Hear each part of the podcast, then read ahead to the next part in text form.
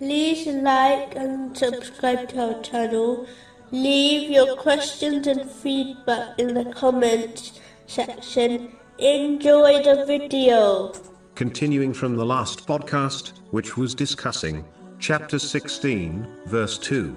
Warn that there is no deity except me. Specifically, it was discussing the meaning of the testification of Islam. It is clear from Islamic teachings, some of which were discussed in the last podcast, that loving what Allah, the Exalted, hates, and disliking what Allah, the Exalted, loves, is a clear indication of a person following their own desires, and obeying it over Allah, the Exalted. This attitude reduces one's belief in the oneness of Allah, the Exalted. The following verse makes it clear that adopting this mentality is a deviation from true belief in the testification of Islam. Chapter 9, verse 24. If your fathers, your sons, your brothers, your wives, your relatives, wealth which you have obtained, commerce wherein you fear decline, and dwellings with which you are pleased, are more beloved to you than Allah and His Messenger, and Allah does not guide the defiantly disobedient people. The one who worships Allah, the Exalted, according to their own desires, worship Him on the edge, meaning, when they face good times, they become pleased, but when they encounter difficulties, they turn away from His obedience in anger. Chapter 22, verse 11. And of the people is he who worships Allah on an edge. If he is touched by good, he is reassured by it.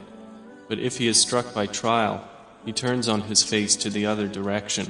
A narration found in Sahih Bukhari, number 6502, informs Muslims how to completely believe and act on the testification of faith, which prevents one being harmed by the fire of hell in the next world. This is to first complete the obligatory duties correctly, while fulfilling all their conditions and etiquettes. Then one must add to this by performing voluntary righteous deeds the best of which are the established traditions of the Holy Prophet Muhammad.